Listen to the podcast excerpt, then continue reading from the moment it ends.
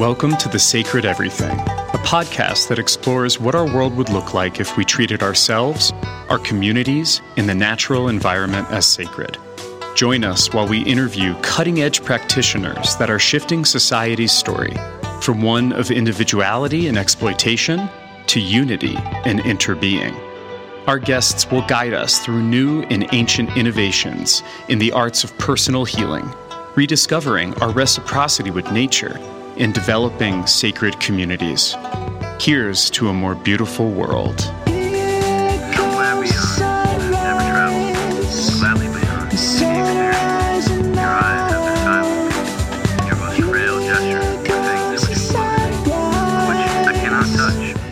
Welcome, everybody. We're excited to have you here. Today, we're speaking with the organization Facing Homelessness with Kevin Glackin-Coley and Karina Wallace. Kevin is the executive director of the Seattle based nonprofit Facing Homelessness. He's worked with marginalized communities since the early 1980s. In that time, he's worked with Nativity House, a drop in center for people experiencing homelessness, co founded the Tacoma Catholic Worker Community, coordinated prison and jail ministry for the Archdiocese of Seattle, and directed the St. Leo Food Connection, a large emergency feeding program.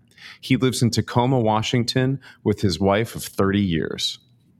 Karina Wallace is the Community Programs Manager at Facing Homelessness, where she works with volunteers, community partners, individuals who donate supplies, and their unhoused clients.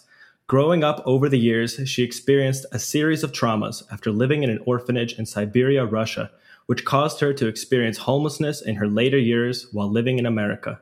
She feels drawn to be part of organizations making a difference in the community. We are blessed to have you, Kevin and Karina, here today. And we would love to start out just by hearing about facing homelessness, what it is that your organization does. And, and let's start with what is your mission and vision? Okay. So, our, our mission, um, and we're just kind of rolling this back out, we're calling it a renewed mission, but it's to inspire deliberate relationship building and community engagement as a pathway to ending homelessness. So, I think one of the things that sets us apart as an organization working with folks experiencing homelessness is our target audience in many ways is the larger community uh, of Seattle uh, of of trying to invite them. Our, our tagline is say hello just say hello. And so we invite people to enter into relationship at whatever level they're comfortable with with people experiencing homelessness while we're also with Karina and, and the, uh, the Window of Kindness and the Block Project doing direct services, but it's really about trying to transform the larger community. Mm. And as a result of that, we, we envision a world where homelessness no longer exists. Hmm. Um, on, on, a personal note, I thought we would have gotten there by now um, since mm. I've been hmm. working in this arena for a lot of years, but I still hold out the hope that we can get to a place where we recognize that everyone deserves and should have safe, stable housing. Thanks, Kevin. We recognize that there is a heck of a lot of hard work that goes into it, and it's going to take a lot more than funding, but rather a hard opening to get us there. So appreciate that. Um, let, let's, let's ask. You know, what are the sub projects involved in facing homelessness? Yeah, so I'm going to talk a little bit about our Window of Kindness program first. So, our Window of Kindness program runs Tuesday, Wednesday, and Thursday directly out of our office. And um, we are basically handing out needed supplies to folks who are experiencing homelessness uh, in the University District area. And we're serving about 25 to 30 people a day in two hours. So that just shows right there how much of a need um, that there is for supplies and for wow. food and for general items just like socks that are really hard to come by. Um, hmm. and, you know, at the window, we are basically, even though we're handing out supplies, um, our number one goal, our, our mission is to create relationships between our volunteers and our clients and um, and kind of be a support for them a safe place uh, because a lot of times people who are experiencing homelessness um, is are are um, having a hard time navigating a place where it is safe for them. So we'd mm-hmm. like to be that that uh, place they can always feel welcomed and and loved. Appreciate that. Yeah, I appreciate that description. Kevin, tell us about the Block Project. So the Block Project grew out of our mission of, of trying to create um, a community, uh, you know, work with the community to create solutions to homelessness. Uh, it was driven by the fact that our founder, Rex Hohlbein, is an architect. Hmm.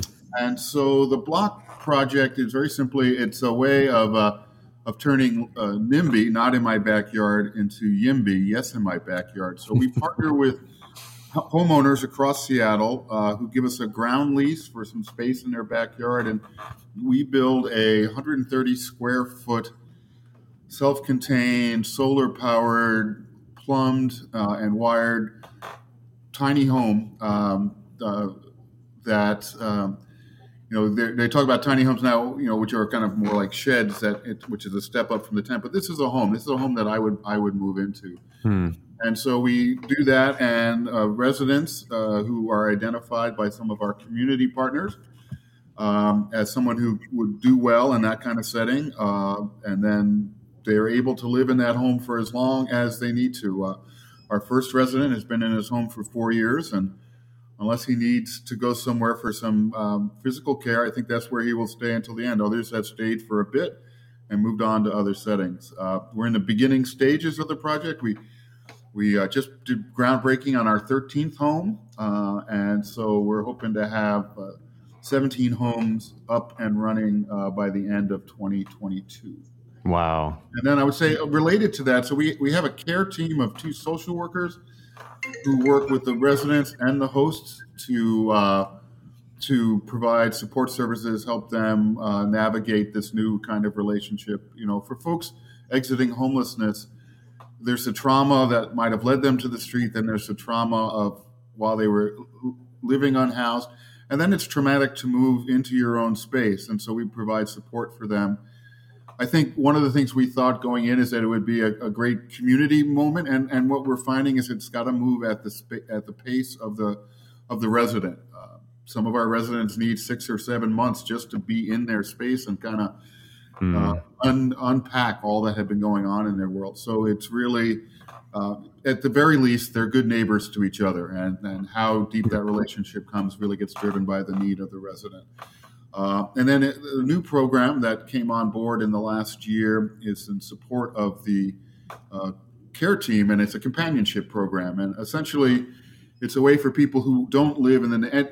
one of the things I should say is that these homes are scattered throughout Seattle, so it's it's uh, it's um, all in all different neighborhoods, high income neighborhoods, low income neighborhoods, and so companions are folks who may not live in that neighborhood but want to walk alongside as a friend with the person who's a resident, and just to provide mm. them with a sense of community uh, and support for a cup of coffee, a conversation, um, and it's also again, it's one of those things that transforms the member, you know, the companion as much as the resident. Yeah, I uh, I went on your website earlier and I found this such this like unique little grain, and it says, "We connect to those going through homelessness through our passions, our interests, and our talents, and that gives way to meaningful relationships." And like w- with that focus on on on being with those that, that are experiencing homelessness, like you were talking about with that companionship program, you're really encouraging the folks to connect with the things that inspire them most. Uh, what are the are the stories behind that? Karina and I are looking at each other here. Um, I think, and again, this is kind of you know, the companionship program is new. I, what we found for folks who volunteer at the Window of Kindness or who volunteer with the Block Project in different ways it's kind of the typical notion that you always get more back out of it than you put into it. And so it's uh, it's a way of helping them see their community in a different way, uh, to recognize that the person that they might just pass by on the street corner or at the exit ramp with a sign, they, they begin to see them as a person, as someone that that that um, has more in common with them than they thought. And I think that's the common experience for most of the folks who get touched by being volunteers in the program So it breaks down that sense of other. Uh, what we're trying to figure out now, we're you know like most organizations, we're trying to look at a theory of change and how do we measure that? It's, it's you know you can measure how many folks are living in a home, you can measure how many folks come to the window, but it's a little bit harder to measure the impact that that experience has on the people taking part in the program. So we're exploring how to do that. because again, I think our goal is that you know homelessness will end when we all face it together, and and we need in order to do that, we need to step out of our comfort zones and be changed and, and transformed. Absolutely. How are um, I know I know that this is like um, a non-religious organization. This is this is a secular uh, like uh, motion, but I know that some other organizations that that are involved with uh, helping those or serving those that are experiencing homelessness um, actually get a lot of a lot of their youth involved. Um, what is like the what is the youth culture with facing homelessness? Who, who are the people that are getting involved here? Uh, the folks that we are serving at the Window of Kindness are roughly between the ages of in their mid 20s to late 50s. We even have some folks that come that are like in their late 60s or 70s. And um, strangely, we're mainly serving like men at the window of kindness and not a lot of women. So a lot of our supplies that we have, donations that we ask for are based uh, are geared for men. And um, I think that the reason why that is is because there's a lot of more resources for women, especially in the university district area. Um, there is uh, an organization called Teen Feed that is also um, close by, and Roots Young Adult Shelter, um, which is geared for um, um, younger communities who are folks who are like who are experiencing homelessness, who were in foster care systems, who were I, I, just spoke to somebody yesterday at the window of kindness that uh, just turned 18 is going to the uw college and was kicked out of his home because his parents caught him um, with his with his boyfriend and weren't wow. accepting of of um, his situation and his you know his um, him being gay so there, mm. we do talk with a lot of folks at the Window of Kindness that were in similar situations or has also dealt with a lot of trauma at a younger age and have been experiencing homelessness for for many years. And um, you know, me also going through the same situation. I, I, experienced homelessness when I was younger, but you know that's because of built up trauma um, that I went through when I was younger that I wasn't able to deal with at a young age. So I acted out in different ways. So um, mm. yeah, and so we do we do see youth homelessness, but at the same time, we, I think we mainly are seeing people who have been homeless for many many years, um, and it's mm-hmm. it's from uh, either trauma or just misplacement um, in their in their earlier years that um, they weren't able to overcome, and they're still stuck in this uh, situation. Mm. Yes. So the so community that you're serving is one that has been um, houseless for for a longer period of time, and you're saying that uh, there are other organizations that are stepping up for the, the women and the youth, and then you you, you gave a thread uh, there of of your story of how of how you came uh, to be involved in this organization. Do you mind expounding on your story and how did you come to facing homelessness? Yeah, I would love to. so, I was um, I was taken away from my mom when I was around the age of five because she suffered from um, you know she from alcoholism and she was also very very young. Um, the conditions in Russia were very very poor. Um, she, mm-hmm. the number one occupation for women in that Siberia, uh, Eastern Washington area was actually prostitution. Mm-hmm. And that's how she was able to take care of me. And at the same time, I'm just trying to put myself in her shoes being 18 years old and having a five year old daughter and, you know, being able to only support her in one way. Um, and so her everything that she was going through, um, even though she was trying to stay strong for us, um, it really had a big impact on me, especially after I was taken away from her and um, brought to an orphanage that I lived in for about three and a half years. Luckily, I was able to get adopted by an American family um, and, you know, moved to the United States in 2002 and I was excited in every step of the way to come to United States. I didn't know much about United States, but all I know is I was getting out of my awful situation and being in the orphanage and just just mm. Russia in general. Um, and then after um, you know growing up in America, I had a lot to learn. I had to learn a new language. I um, just still felt out of out of place in my own skin. And I did uh, start using drugs in my early teen years. I wasn't coming home. Um, and I, you know, started skipping school. There was all this stuff that was still, I mean, not stuff, I would have to say just trauma that was attached to me um, that um, I wasn't able to kind of get through until, um, until I, you know, at, at, one point when I was 15 years old, I went uh, to treatment, and that had a really big impact on me um, mm-hmm. in, in, a positive way. And um, I still went through some, um, you know, trauma and situations with abusive relationships after that. Um, and mm-hmm. eventually, I like, I um, I started to navigate myself out of homelessness. I got out of that abusive relationship, and I was able to build the life for myself that I have now. Mm. I started mm. working for a nonprofit organization um, called 10,000 Villages. And then I was able to, I connected with Rex actually um, when I was still homeless, which is the founder of our, our organization, Rex Hohlbein. And I was able to then um, kind of start taking the steps that I, I needed to make a new life for myself. I got on a housing program, which is really hard to find in Seattle. Um, its housing is just completely very very difficult. Mm. um, but yeah so just i think um, i was able to navigate myself out be- just because i wanted a new life for myself. I wanted something different. And i was lucky to just be able to um, get clean and also um, you know build the life for myself that i wanted to and i didn't have to go through you know treatment or aa um, i just kind of i guess found myself. Um, mm. kind of hard to explain but uh, just yeah but I, I, think that everything that i went through at a younger age made me stronger and into who i am today and i, I wouldn't take every, anything back actually.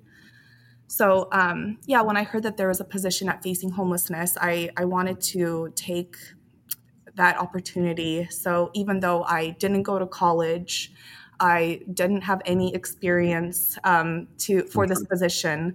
I th- facing homelessness still gave me a chance. Um, they saw something in me, which I, you know, I'm was so lucky. I feel like I'm so lucky to be a part of this organization. And a lot of the times, I am seeing a lot of the folks at the Window of Kindness who were also um, who I knew while I was experiencing homelessness, and just to be able to like give back and still maintain those relationships in a healthy way feels so good to me mm-hmm. every single day that I'm at the window. So, you know, that's kind of my passion, my I guess my um my uh my history is what led me to uh, facing homelessness. That's so beautiful. That's that you connected with and, and you came back to serve the very community you came from. I think wow, uh, if that's not a part of the sacred everything, I don't know what is. and they also like that um, folks that I work with at the Window of Kindness give me so much that that I it's it's very hard to explain, but um, I feel at home when I'm you know connecting, talking to, making conversation with the folks at the window. I wish that I could just hang out with them basically all day, you know. Um, because yeah and it, it's not like a it's not in a situation where I feel like I'm helping the other, you know, because I'm not there to change anybody's lives. I don't, I'm not there to prove that their such my situation is better than theirs or like make them feel less than I am. I just, I'm there to, um, to, I guess, in a way, be an example um, and also just to build that relationship, the healthy relationship that I wish that I had with uh, some of the folks that I knew before um, I was able to navigate this life for myself. Mm-hmm. Yeah, it's being part of the. Go for it, Trav. No, no, thank you, thank you for sharing. It's very tender and and grounding in so many ways, you know, in terms of hope, but also just the message that you gave around the stigma, maybe that one could have for unhoused people and how um, coming from a position of privilege now to some extent that that you did that you were able to develop kind of from within. Um, it's a good perspective for a lot of us to to think about. You know, this isn't about being better or worse or changing. It's just another modality of life, and if we can provide support and care and not stigmatize it necessarily, then that's a really good medicine for the healing of it. I don't I don't know if if I'm mirroring back what you were saying accurately, but that that's what I was hearing from you. Oh, definitely. That's right on the spot.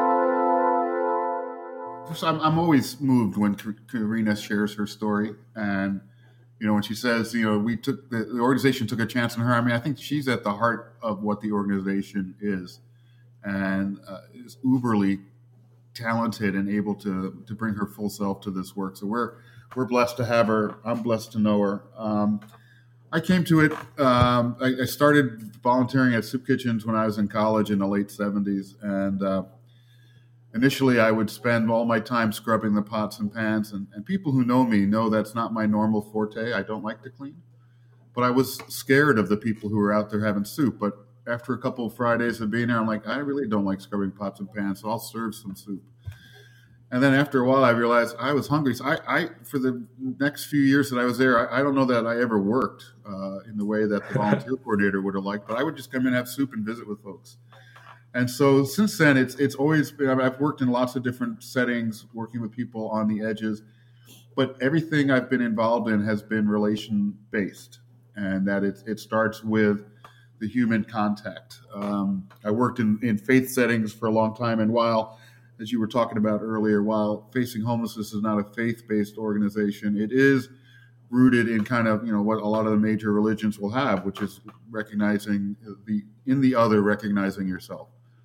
Uh, and so I was uh, I was in, in, between jobs, and I was looking for something. Um, I'm in my early 60s now, and I, I think I mentioned this earlier. I, I, really thought that we would be further along solving all these issues by now, and I was just really drawn to, to the mission of facing homelessness. Uh, that we that we need to build bridges between these different segregated parts of our community, and so that people can g- begin to see uh, see themselves in the other, whatever the other is, and uh, and so this is just one way. And so Rex, you know, our our organization started when Rex uh, was an architect and had people experiencing homelessness outside his office, and he started inviting them in and having conversations and getting to know them. And then he started. He's a in addition to being an architect, he's a photojournalist at heart, and he started sharing their stories online, and it, and it it resonated with people in the community, I think, who want to see homelessness like hunger and racism and sexism.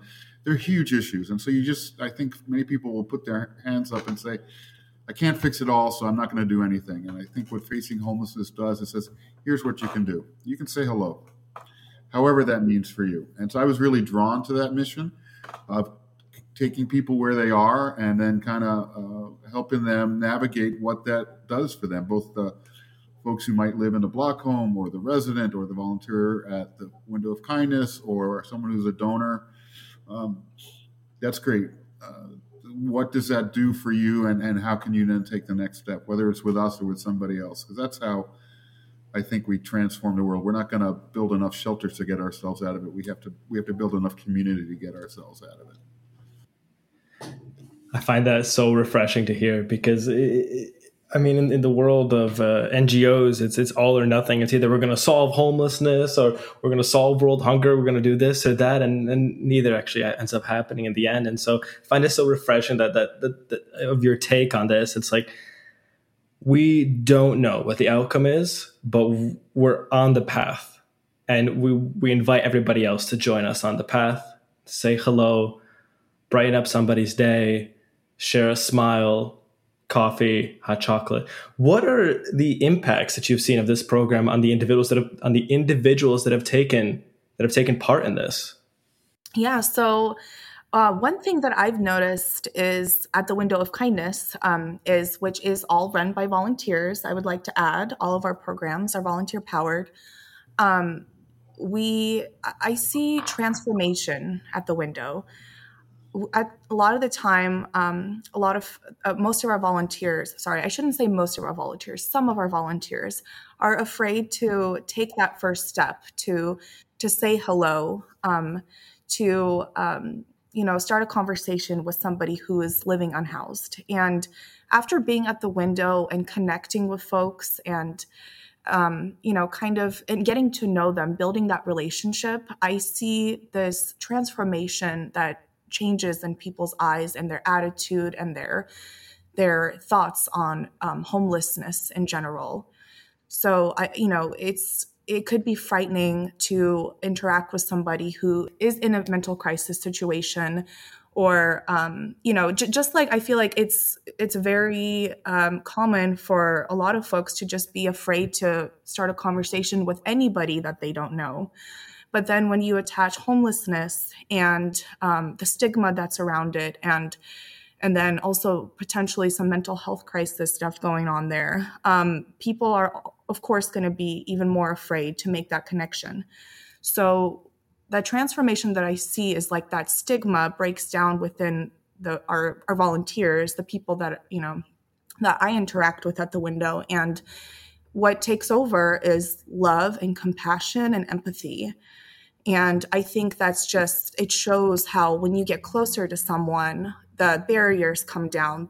That's what I see at the window is just like that, the transformation is needed in order to see the humanity in each other. And, um, and it happens when when we start building those relationships with folks who are living um, unhoused and we get to see that it's they're people just like us you know they have fears they have um, you know, anxiety, they have um, dreams, and, um, you know, they have passion for um, things just like we all do. So I guess that's all I have to say about that. Right. Mm-hmm. It's a blessing you guys are getting involved in that work. Every time you say something, I'm, I'm moved by those words. I mean, like just listening to each other, mirroring each other. It's it's, it's such a medicine, and especially in an, in an individualistic society that, that we are involved in. You know, breaking down those barriers, exactly like you said with the with the communication. Whose idea was the Window of Kindness project?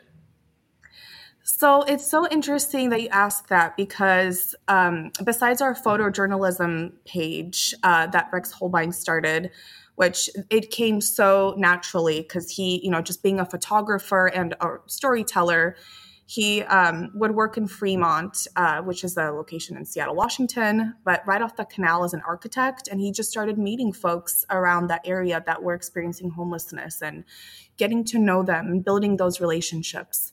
And it came so naturally that he, you know, he started wanting to do more of that um, and actually quit his practice as working as an architect and decided to start facing homelessness. So, um, and when he after he started facing homelessness um, we you know of course he got an office uh, located in the university district seattle washington um, and at first, the window started from just somebody knocking on the window and being like on the office windows and asking for a pair of socks and or um, maybe some snacks or something like that or just to actually say hello to the staff because they felt so loved and um, and cared for at the window. So so naturally the window of, of kindness actually became a program all in its own and it's expanded a lot to what it is today um, but like now run by volunteers. But at the at, at, the beginning it was just it just started from folks coming to the window just so they could you know say hello to someone and um, um, and you know feel the love that they needed to get by. You know i, I, I again i always love listening to karina share this share these stories. Um, i've only been with the organization since august so it's six months. I think it's six months today, actually. And uh, but I one of the things I did in earlier life is I helped start a Catholic worker community, which are loosely knit communities of people opening homes of hospitality and soup kitchens and other things. But one of the founders was Dorothy Day, and, in, and she started it in the 30s. And she said, We were just sitting there talking, and somebody needed uh, something to eat. So we started a soup kitchen, and somebody needed a place to stay. So, kind of our, our response has been the same. And I think that's what's you know, I, have I've run nonprofits for a long time, and so I, I, I can get into that little world of, well, if we do more programs, we can bring in more money and we can do more stuff. And I'm really uh, struck by this organization's commitment to saying it has to be on a personal level. Uh, we're not going to, again, I, I, think I said this earlier, we're not going to shelter, build enough shelters to get out of this. We have to build community, and that takes time and and but I also think that community or lack of community is what is what is is what's led to this kind of separation we have in our in our culture, the othering of others, and uh, so I'm really struck by the fact that, that that as an organization facing homelessness is really committed to taking the slow, meaningful steps that can have some long lasting change. Mm. I, I love that the, the the othering of others. I mean, uh, on the site, I saw actually directly in your bio, Kevin, uh, something that said your work in uh, cross class integration. W- what has been the the impact of that? Uh, could you tell me some more about that that that integration? Whoa, I think that was on somebody else's. I like that phrase. I don't know if I've ever used it, but uh, I think for me, it's it's just that sense of we get divided by you know by gender, by sexual orientation, by national origin, by education levels. And I'm a well educated North American, cisgendered, heterosexual male. I mean, I hit the, uh, the, the jackpot when it comes to privilege. but I, uh, years and years ago, I was, uh, when I was just a kid working at Nativity House in the early, in the mid 80s, uh, and again, I was a kid from the suburbs. I'd gotten a good education. I came out with this volunteer program to spend a year working with folks on the streets. And part of me was really nervous. And there's this one guy, Kevin Putney, who's a guest, and he uh, he could find your button and then he would write it. And he, so he knew my button was sort of like feeling guilty about being this white dude doing this stuff. And one day he was just he was just jumping all over the button, and I just had enough. And I said, you know, dude, you're right. I don't know a damn thing about being black and from the ghetto, and you don't know a damn thing about being white from the suburbs. So why don't you shut up and let's talk? and, and then I prepared to get hit, and he just laughed. And that, from that moment on, our relationship changed. It was sort of like I had to acknowledge who I was in that, and I had to acknowledge that I also had some experiences that he didn't have, and let's find a way to, to, to meet in the middle there. And I think that's really mm-hmm. at the heart of what happens in facing homelessness. Is a lot of folks, I think, sometimes there's fear to enter into kind of direct contact with folks who are different because you're you might be afraid of them, or but I think sometimes you're afraid of your own complicity in what in, in, in perpetrating the system, perpetuating the mm-hmm. system that is creating those problems, and you don't want to be you don't want to have to face that because then you're going to have to change. Uh, there's an old mm-hmm. old song from Phil Ochs, "Love Me, I'm a Liberal," and it said, you know, I can, I'll send all the money you ask for, but don't ask me to come on along. Uh, and I think at the heart of what we do is we ask people to come along and and bring their talent and their treasure and their time, but mostly just bring themselves along and enter into kind of not knowing where it's going to lead to. And I think that's true for the hosts who say, yes, I'm happy to have this house built in my backyard, for the folks who come to the window of kindness, um, for folks who are taking part in, in, you know, different, you know, helping to build a home or, or work in our shop to fabricate the home. Just come along and then, and then don't know where it's going to lead you and then let yourself be led to the next step. Uh, so that we get transformed as well. I'm hearing incredible nuggets here, and I I just had the thought maybe the shadow organization of facing homelessness is facing helplessness. You know, for people who, you know, for the people who are are housed, like. Yeah, you know, it's like I, I'm living this normal life, but climate change and homelessness and structural racism and what the heck can I do? You know, yeah, like yeah. there is a ton of helplessness out there. There is yeah gobs and gobs of articles about climate grief. right? Yeah. Just people being completely stricken by seemingly unapproachable gargantuan problems and you're providing an outlet like this this program is not simply for folks that are facing homelessness. This is this is actually in fact an empowerment program for folks who are housed and they live with any version of privilege that is outside of houselessness and uh, they can they can start to see a direct impact as opposed to you know sending $10 a month to their favorite charity and not feeling it. And i you know it's your story is eh, very similar to mine, just in terms of I felt like I wasn't doing enough, and I went to a soup kitchen, and yeah. I said, I gotta be able to do something with my hands and do service, and um, as soon as the pandemic hit, that wasn't available to me. Yeah. And I got to tell you, I have had an incredibly strong itch to be doing service in community with people hands on. Digital stuff just doesn't cut it for me anymore you know, and you feel impact, you see impact, you put your hands down. And I, I'm, yeah, I'm, I'm just smitten with the idea that this is a, this is a, a, a project that faces two ways. Yeah. And, and that, and that, um, even in this interview, I'm discovering, you know, your clients are not just those that are unhoused. Well, maybe, maybe that's a perfect segue to the next question, which is what what is community in this? You know, you're talking. You know, we're we're kind of hitting on this being bi-facing. Maybe we start with the block project and say, okay, how does the individual that is being housed receive this gift? What is what is their what does a day in their life look like? But then also what is the impact on a community? Because you're saying not in my backyard. There's probably a lot of people out there that are saying i don't want somebody who was formerly houseless in my backyard. Like what what happens? What is the transformation and and and who are these people in this community that are so accepting of something that could be to some extent taboo in mainstream society? Yeah it's it's an amazing thing. And um, you know i think in, in the early days when they were con- we were contemplating the block project, I, there was a point in time count that said there were 14,000 some odd people experiencing homelessness in Seattle, and there are 14,000 city blocks. So we could build one home a block, it would be an answer. That's not a realistic.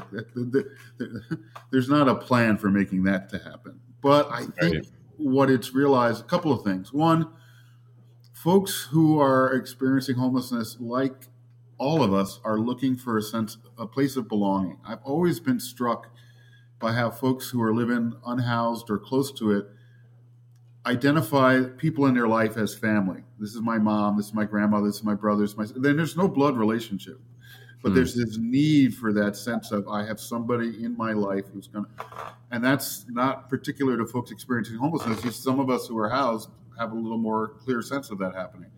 Mm. So I do like, I'm going to steal the facing hopelessness because I think that's where we come together. And again, I'll, I'll go back to Dorothy Day, founder of the Catholic Worker. She says, We've all known the long loneliness, that, uh, and the only answer is love, and love comes from community.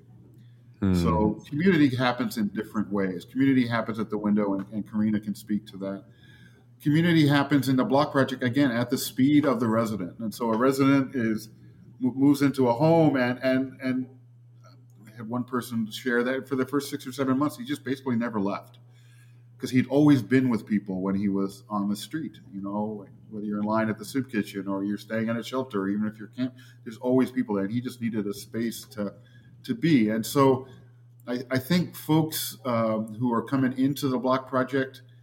We're, we're learning now that again i think i said this earlier that the, the sense of community is not going to be that since we're all under one roof and we're living together and but it's that I have some I have some space here, and somebody else can use it. And and and, mm-hmm. and the home we build for them.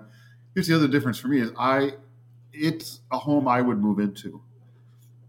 It's uh, right. it's only 130 square feet, but it's got a shower, it's got a bathroom, it's got solar power, it's well insulated, it's beautiful, it's landscaped around it, and it's just it's a place of healing for the resident and for the host. And I'll, so the most powerful example of that for me in the last six months is we had a resident pass away this fall, and I remember when I got the call, my first thought was I'm so glad he passed away at home. He didn't pass away on his mm. uh, but then he, he, had two sisters come and visit uh, from back in the Midwest, and they came. Uh, and since he lived in a block home, he had a place where his stuff was. They could come and and get some of the things that they had that they would could remember their brother by. But the other thing is, we were walking into the backyard where the home is, and they were behind me, but I could both hear and feel the relief or the the healing of when they walked in and saw the space their brother had lived. Mm. It was it was a home, and the, in that case, he had a good relationship with the residents. The residents were there and spoke about their brother as someone they had come to know and care for, and that was a healing thing for them. And and they were able to get some of uh, some of the family things that he had with them. So it's a it's a ripple effect.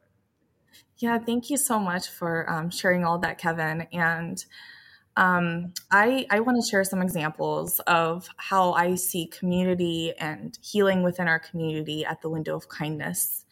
So I think the first example that I want to share is um, so we have these monthly facing homelessness orientations um, over Zoom, and we um, we you know share information about our organization and uh, give examples of different ways folks can get involved. People don't have to get involved just by donating money. Um, you don't have to volunteer at the window of kindness or the block project. Like we ask community to get involved in whatever way that fits them so if you're an artist um, if you're a landscaper if you like to like um, plants like we could use all of that support and one of the ways I, I think I, I just I, I, loved this whole situation. Um, this this woman named Miranda, she reached out to me after one of our orientations, and she was like, I I was really uh, moved by your what you said, like um, when when we shared that um, you know you can get to contribute with your passions and skills so her passion and her skill is to is she's an artist she creates portraits so she was like, I would like to donate one of a portrait um, to mm. somebody at the window or anyone that is experiencing homelessness um, that you think would, you know, could uh, would appreciate it. And so immediately we started, uh, you know, brainstorming, and I was like, you know, maybe it'd be great to ask uh, to see if somebody from the Block Project would appreciate a portrait. So it happened to be that one of our newest residents at the time Alexiel hmm. um, was very interested in this idea, and she created this beautiful portrait that actually sells for five to eight hundred dollars, and put in her time and um, and you know put in her passion and skills because she wanted to contribute what she could um, to someone else, which ended up being an amazing, amazing um, situation. She like came, she met with Alexiel at the office and they connected. She asked like, she wanted to make sure that she um, was mm-hmm. respectful, sharing information or you know showing certain things in the portrait, and was just like I, I see a lot of community building within that because it's um, you know somebody taking their own time and something that they're passionate about and sharing it with someone else that you know maybe doesn't don't have the funds or the um, the funds to to do that to do something like that for themselves. So i see community building there. And um, another thing i want to share is we have two volunteers uh, barbara and jordan that used to volunteer at the window of kindness every single thursday before the pandemic they would come in every single week and um, after the pandemic, they you know decided to um, to stop volunteering mm-hmm. specifically at the window of kindness. But they're passionate about um, their like love uh, planting new flowers and um, basically they are they come in once mm. a week now. They clean up our patio. They um, plant these beautiful flowers that make our the window of kindness patio feel like a, like an urban oasis. Our clients at the window are um, oh have mentioned many times how they feel like like it's a beautiful place to walk into. Um, you know having the flowers there it's very welcoming and it feels it's like even a safer place um, just from having that addition. And right. you know i see a lot of community building there because we like i don't know how to pot plants. I mean i could right? I could but like I'm not a professional, and you know, I so yeah, that's what I really appreciate about um, you know having that that phrase like co- contribute your own passions and skills um, because it it opens up a really wide uh, door of different community building, um, different opportunities, and um, just is you know opens up flexibility with uh, for people who are like I don't maybe want to volunteer for the block project or I don't I, I don't want to be at the window of kindness at this time, but I can do this for you um, because it's something that I'm passionate about. So I also see community building between our volunteers and our clients that we serve at the Window of Kindness. It makes me so happy to see um, our clients, you know, come to the window and are like, you know, where's Amanda today? Where's where's like where's Jennifer? I want to say hi. Um, to be excited about seeing our volunteers and staff members, you know, I that tells me when people are excited to see us it tells me that we are providing that safe place um, that that that is needed for them and for us. And also um, yeah and it, it's just very beautiful to watch. Um, and I, it also i see community building mm. when i you know hear when volunteers text me after hours and are like hey i didn't see joe today. Is he okay and I heard that, you know, someone is in the hospital, like how are they doing? Like I feel that compassion, I I feel the the um the care and I, I see a lot of love at the window. So that is something that I witness every single day. And Amen. Like if that's not community building, then I don't know what what is, you know.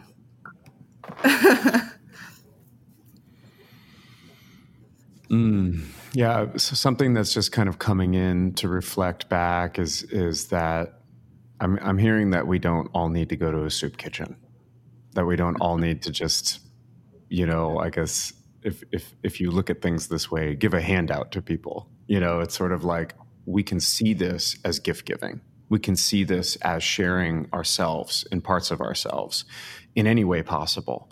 Um, you know, whether that's doing a portrait or lending some of our time. If we love to do carpentry anyway in the development of a tiny home for somebody who who's in need of it uh, there's so many ways. And not that everybody needs to get inspired and start a nonprofit organization about it but there's probably for, for every person looking to to contribute there's probably a place in their local area where where their gifts and talents would be valued and, and, and could make a difference. Or i don't know. I mean I, I, guess i'm also pulling out just say hello you know yeah. just say hello and give somebody a human moment right? No don't don't don't recoil with the stigma that they want something from me except for humanity.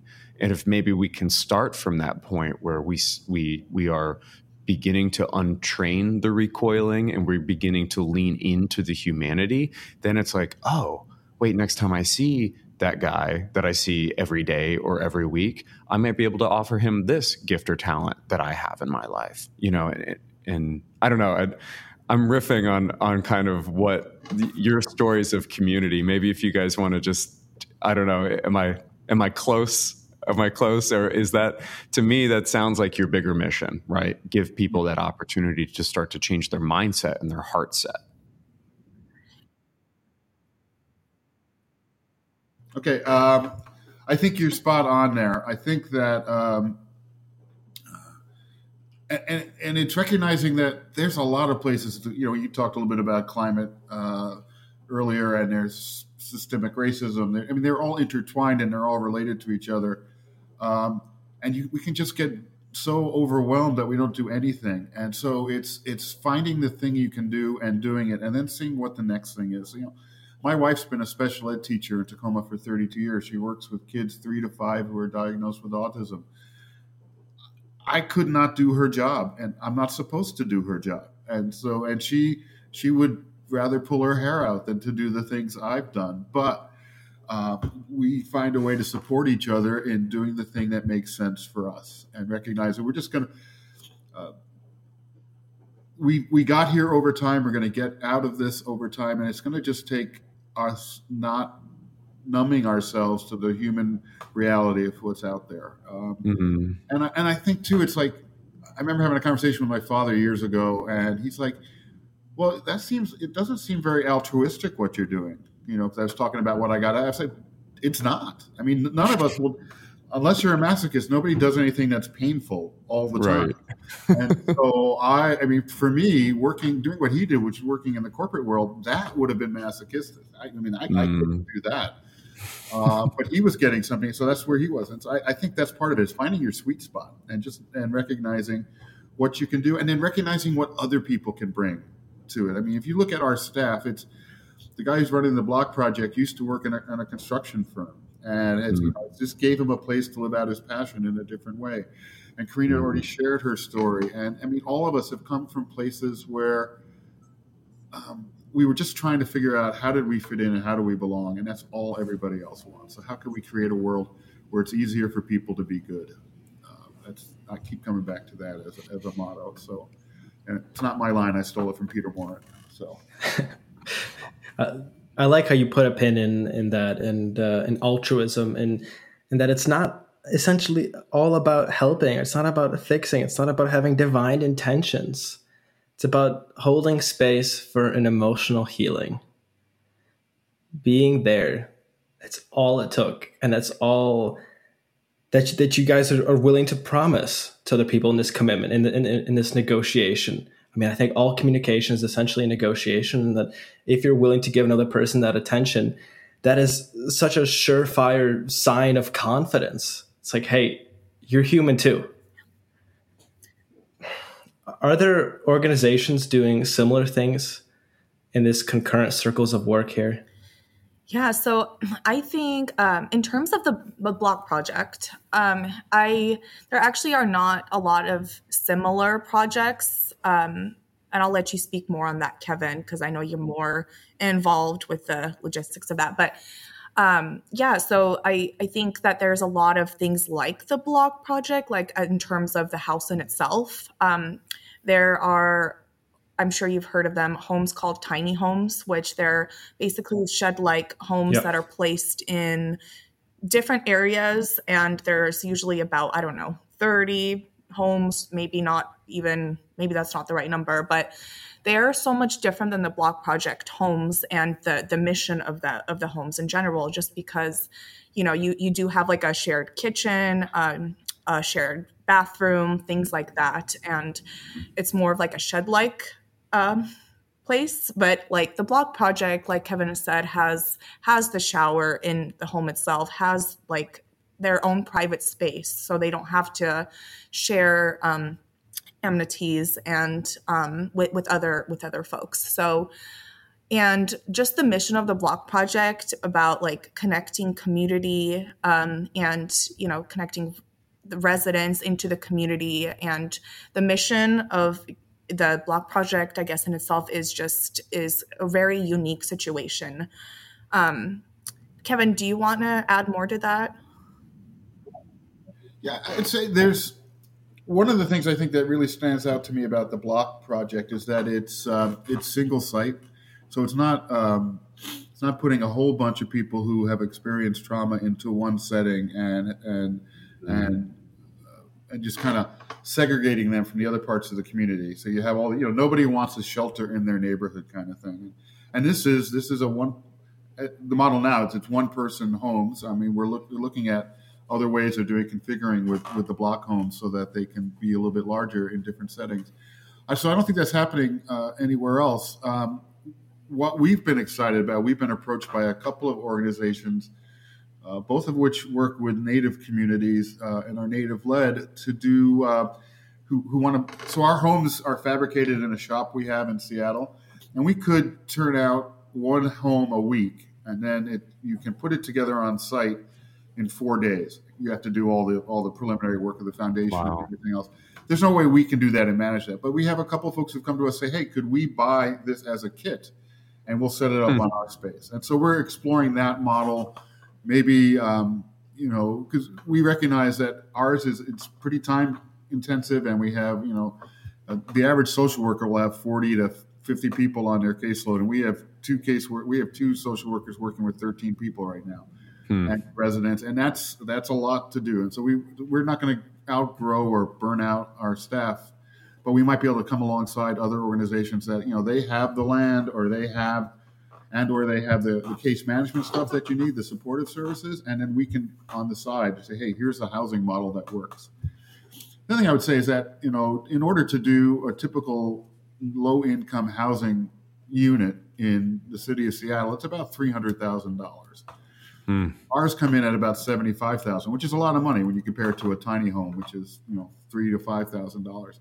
But it's permanent housing, it's quality housing, it's um, so yeah. So we're trying to figure out ways. What can we bring to the table in these kinds of relationships? You know, we don't necessarily need to build fourteen thousand homes, one on every block but maybe other people want to build some, and we have this. We can turn out those those uh, those uh, houses, and then other folks can do the management of it. So we're not we're not really. Uh, I think one of the other things I like about it is we're not very propri- proprietarial. Uh, maybe that's not the right word about our stuff. You know, we we we were happy to share what we do, and people can take it and run with it. Hmm. What are the trends in people who are uh, moved from that NIMBY mindset to that YIMBY mindset? Who are those folks? Well, you know, and it's a small sample set right now. We, we have 12 homes, and we just started our groundbreaking on uh, our 13th. They're in all sorts of neighborhoods across Seattle, so it, it crosses the socioeconomic uh, uh, strata. Um, they are folks who want, who recognize that they have what they can do is they can they have this space that that can work. And you know it's really daunting i think sometimes to consider you know if you have somebody move in your house with you. But so this is this gives enough it's community with distance and so people have their own space. Uh, and I, what i've heard in listening to the different block hosts talk about it is it's a transformative thing for them as well. And it's not necessarily just about the relationship they have with their resident because those have different levels of depth depending on on the folks. But it's just recognizing i could do something. I could do something mm-hmm. about this problem. And i can do it in a way you know so we have conversations with the resident i mean with the host and with the host's neighbors about this project happening so so mm-hmm. nobody feels like it's sprung on them but again it's one home on one block and so it, it's not as daunting a thing for someone to take in and I, I don't know how to measure that yet. And again, I mentioned earlier, we're, we're looking at doing theory change. How can we figure out what the impact of that is? Because one of the problems with social service funding is that you usually have to show all these outcomes and outputs, and we serve this many meals, and we had this many people come, and you know, and I've I've lived in that world, and you, you're basically chasing money to do program. You're doing programs to chase money, and so I think we've been mm-hmm. very intentional about this is what we can do. We're going to do this, and then what's the next step after that? And then trying to measure what the impact of it's been, both for the the, the, the, client, as it were, guest, and and for the larger community. Uh, what a great a question experiment. I think that I saw in, in the stuff that was going out. Um, what would uh, what would this look like if it? You know, I think this is a way that you can solve the problem. I think it's manageable. I know I, I, I, joke around. I have a bunch of friends who are social service workers and teachers and things. And we have one friend with six acres out in Gig Harbor, just outside of Tacoma. And, and we have been talking semi seriously about, you know, we just need to build some tiny homes out on your property. And that's where we're all going to retire. Because then we'll have community, we'll have our space. It'll all, you know, um, and so I think it's a it's a way of helping the community. You know, we don't need these huge houses that we have. Um, you know so how do we how do we share that space you know how do we share the, the earth in a better way with each other so now i'm rambling yeah. we'll stop well thank you kevin thank you karina for coming on today and we appreciate you guys for sharing your stories the stories of your organization and the stories of the individuals involved and we're so excited to see what's going to come from this fruitful experiment of yours and uh, keep it coming all right. Thanks so much, Dennis and Travis. Really appreciate it. Karina, it's always I always love listening to you share your story and, and share about what we do. So thank you. Yeah, no, thank you so much for inviting us to be here. And I got to say, you two, um, and you two are doing amazing work. I've, you know, um, briefly listened to some some of your podcasts, and I'm going to listen to all of them. And to, yeah, and I'm going to listen to the whole thing because I think what you guys two are doing is just amazing. And the whole storyline of your podcast is really, it's really touching. So I appreciate you inviting us to be here. Thank you for joining us on today's podcast. The Sacred Everything is brought to you with the generous volunteer assistance of our team. Dennis Pavlyuk is our technical wizard, philosophical gymnast, co host, and editor of the podcast. Danya Trejo is the manager of our marketing, community, and design efforts, and also our head witch. I'm Travis Sheehan, the regenerative creator, systems magician, co host, and belly laugh keeper of The Sacred Everything.